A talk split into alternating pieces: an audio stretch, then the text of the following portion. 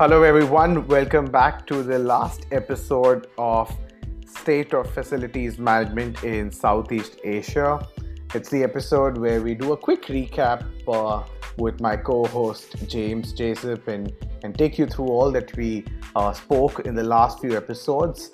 What are some of the key highlights, some of the takeaways, and, and, and, and obviously uh, leaving you with some of the last thoughts that both of us probably would have on the subject that is so clear, sort of close to us. Uh, before that, uh, heartiest welcome to, to JJ. Uh, JJ, would you like to say hello to everyone? Yeah, hi everyone. Uh, sad occasion, of course, the last uh, episode for this series, um, but uh, also a really good opportunity to, to sort of you know reflect back and uh, look about some of the things that we've discussed, and um, some of those things that we don't, we didn't necessarily plan, but certainly uh, yeah. came out. And yeah, so it, I'm looking forward to this episode, even though it's uh, the last one of this series. Absolutely, mate, and I like the way you you, you said that it's of this series. So obviously, we as usual, you would leave some suspense for not just for the listeners but for me as well. So that's yeah. that's awesome. So let's let's let's get started. Uh, uh, you know, uh, JJ, to to make it slightly uh, uh you know more uh, fun what do you think a couple of things that stood out for you in this entire series? Something that you probably would not have thought about before getting into this series, but but it sort of happened during the series. Yeah, I mean, and you know, thinking back to when we first you know, had a chat about doing this, hmm uh, series. Um, you know, the, the elephant in the room uh, was sort of something that, that came out mm. so that we really wanted to have those discussions. And mm. it hmm. was all meant to be free flowing. And there were just a couple of things that really stood out as um, memorable highlights for me and, and, unexpected, I dare say. Mm. Um, and I've, I've, got to say, there were two two big ones for me. Um, hmm. and that, that was, you know, get comfortable being uncomfortable. Hmm. Um, I think that was just a really summed up where the industry is and how it does and how it will move forward.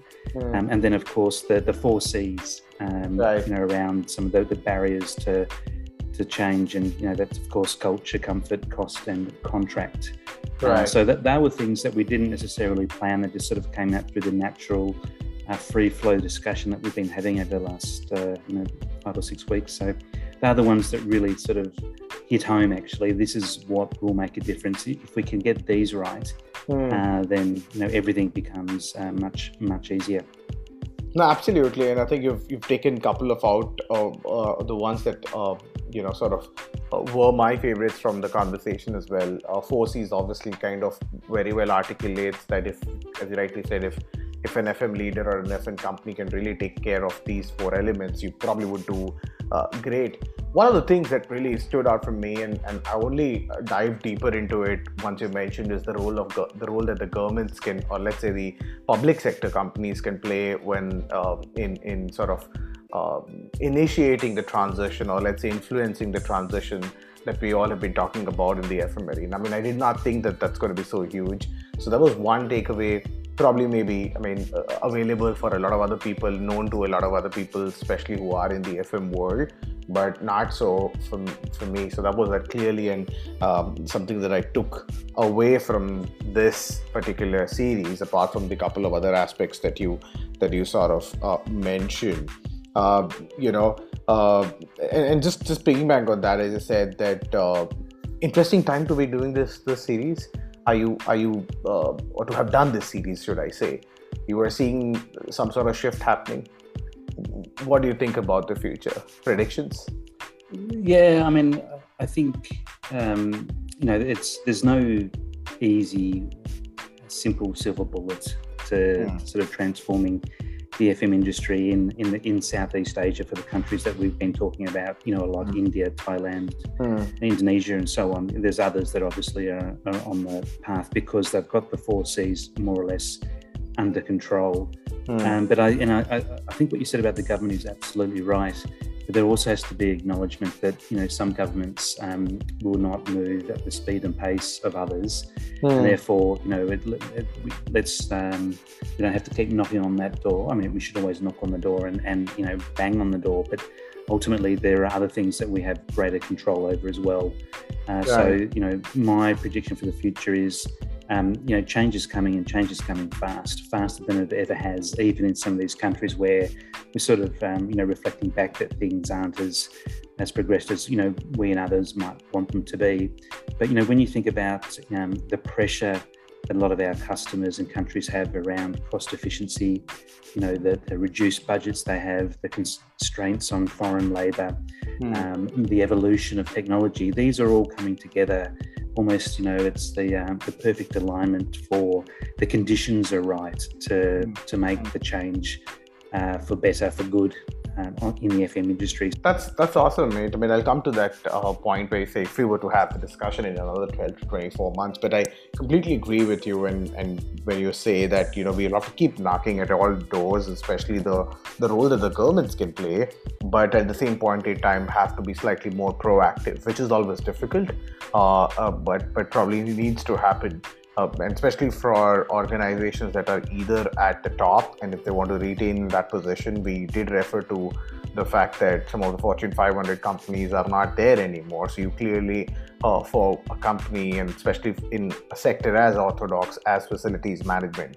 for a company to really retain that spot uh, you've got to be doing something different. Cannot be doing the same usual stuff that you've been doing day in and day out. So i think that's that's clearly uh, sort of important.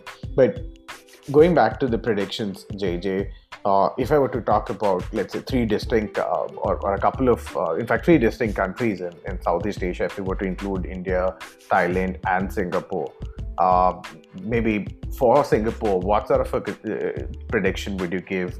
Technology is constant, as, as, we all agree, the technology is going to play a role uh, within the realms of solving for the four C's. But do you see a higher degree of consolidation, so like mergers and acquisition happening in Singapore?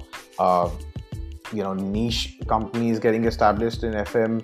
What do you think is overall? It, yeah, I mean it's happening now. It's absolutely mm. happening now, and this is being led by uh, the government uh, by making sure that there is accreditation requirements for FM organisations. So that means that mm. a lot of the smaller organisations um, will find it difficult to, to participate. They're mm. also trying to um, move from away from single service solutions to multi and integrated facility services solutions. So that just makes it harder for the smaller players. So that's happening right now um, and will continue to move forward. Yeah. So those are not just project level consolidations, will eventually become organization level consolidations in, in that sense. Yeah, correct, correct. And what this will lead to is, um, you know, if you want to say, well, what does that all mean? Mm. Um, there will be less of a focus on just prov- the provision of services and you know mm. making facilities work, and more towards um, actually providing um, stronger workplace experience um, places. You know, a place where um, we know mm. that in the future there will be a hybrid way of working. We've discussed this on other episodes where right. you know there is going to be uh, you know organisations and governments will have to provide a reason for employees to re- return back to the office. So hmm. therefore, they actually have to have um, make it better. So I think you know Singapore is going to be a, a certainly a, an early adopter, if not already, on the workplace experience, mm. and continue to develop even more than what it already is. And it's you know be fair, uh, pretty good at the moment. So Singapore is just going to go from uh, you know strength to strength. Thailand is um, it's it's going to be slow it's still going to be slow. You know, um, mm. there are organisations that are making the change, that are pushing the change, pushing, pushing, pushing, providing alternates to headcount. Um, but um, it, it, it's now on the cusp of change. So um, I think if we have this discussion in two years' time, there'll be some mm. really good examples in place. But certainly in the next 12 months, I, I, don't see it, you know, just changing overnight. It is all going to be uh, led by the private sector. Mm. Um, whilst the government, uh, you know, will will probably you know, jump on board from time to time, it's going to be from organisations in the FM industry pushing um, and and providing, you know, taking that leap of faith, getting uncomfortable, show the example where you know IoT data, energy can can actually make a difference, mm. um, and when those proof points are there. Um, they will. I mean, one thing that Thailand is very good at, and that is know, once someone does something, they do it well, they all want to do it and they all jump on board and become mm-hmm. overnight experts. So I think uh, you know, once that um, just tips over the edge, then um, happy days for, for Thailand. But that's certainly a, a slower burn and a longer burn, so two plus years, um, and realistically, you know, perhaps two, two to five to get some really good step changes. Interesting. And, and if I were to chime in for India, uh, I think I, mm. you know, your your one half of the of the forecast probably would come true, which is not much of government or public sector uh, into I mean initiation. Uh, I think what's going to what's what is driving and what is probably going to continue to drive is some of the bigger FM companies trying to make the moves in technology, which is purely as a function of uh, what some of the multinational corporations want uh, to have in all their facilities across India. And that's again some of the points that's like more like private sector. And, and when I say private sector, probably not the domestic private sector, but but like the MNCs. So I think they have been uh, sort of in the past driving and they continue to drive. One of the factors that you've, you've spoken about is better workplace experience, trying to get the people back into offices. Uh, all of that is driving, and, and we are seeing more of that in the uh, you know when you look at the end customers you're, you're looking at multinational corporations really driving that versus you know domestic players who are sort of warming up but it's going to take time in my opinion uh, India's FM landscape is going to change. It's going to change significantly over the next two to three years. Five years, we would see dramatic shift for for sure. And one of the other segment that I've I think will will sort of transform is the manufacturing space, which where you look at is really not manufacturing facilities. That's really not picked up in India for quite some time. As popular as it is back in North America, for example, and some of the other places, I think that's going to probably drive the change as well versus the normal uh, sort of commercial real estate or or infrastructure that like airports and hospitals and stuff that we that we normally think of associating facilities management with. So that's probably my. Uh, sort of uh, two cents on what I see happening in India. But one common thread uh, there has to be a lot of private sector move versus any other single factor influencing the change, uh, as it happens in the case of Singapore. Yeah, and I think you're right on the, the manufacturing front. You know, that's one sector where you can really demonstrate the power of having good quality integrated facility management in place.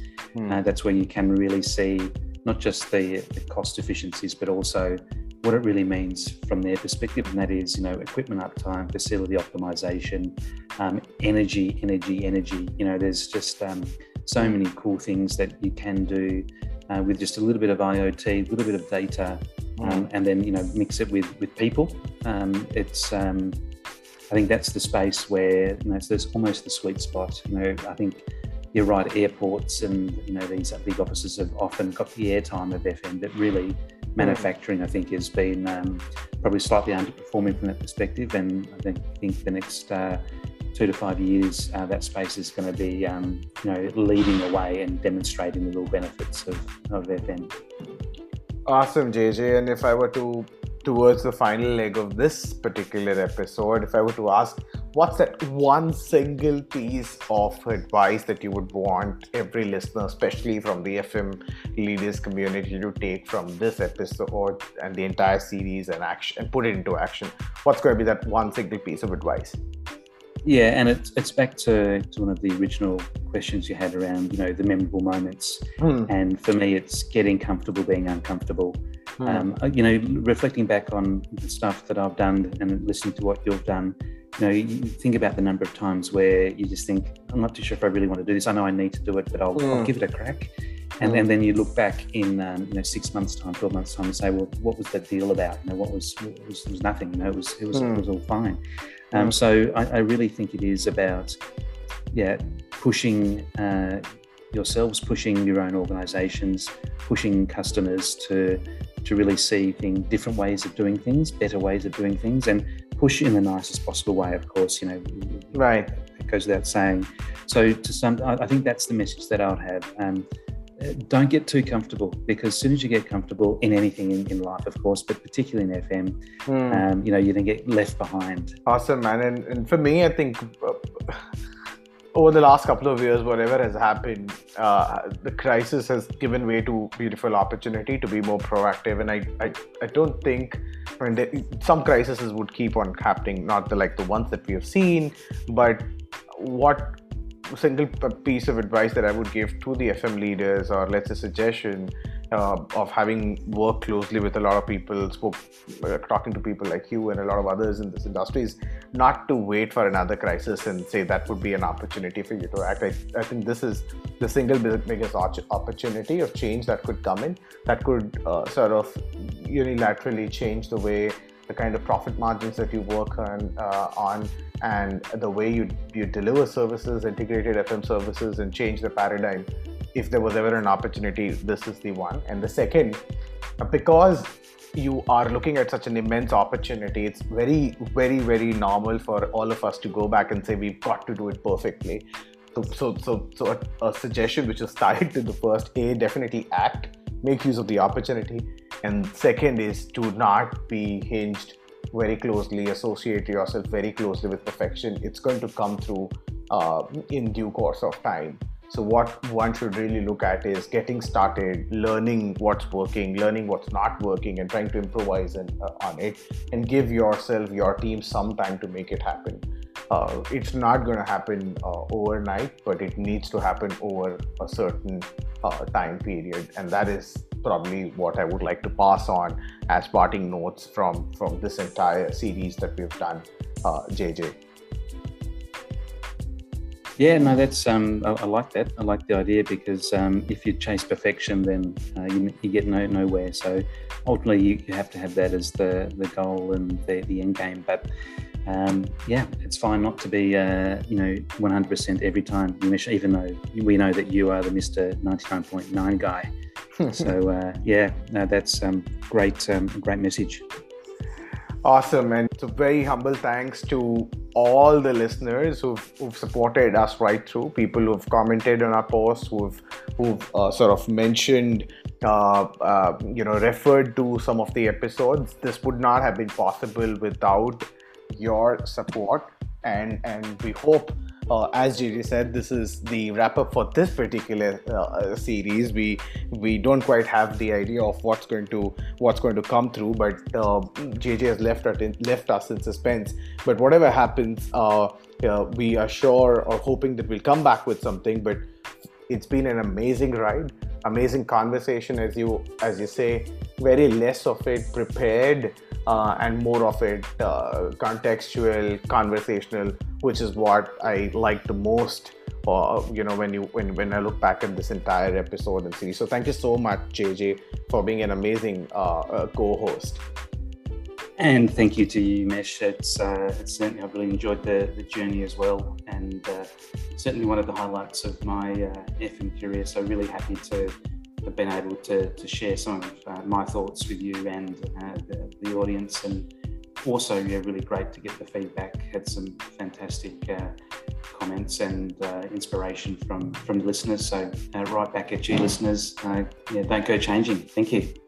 Awesome.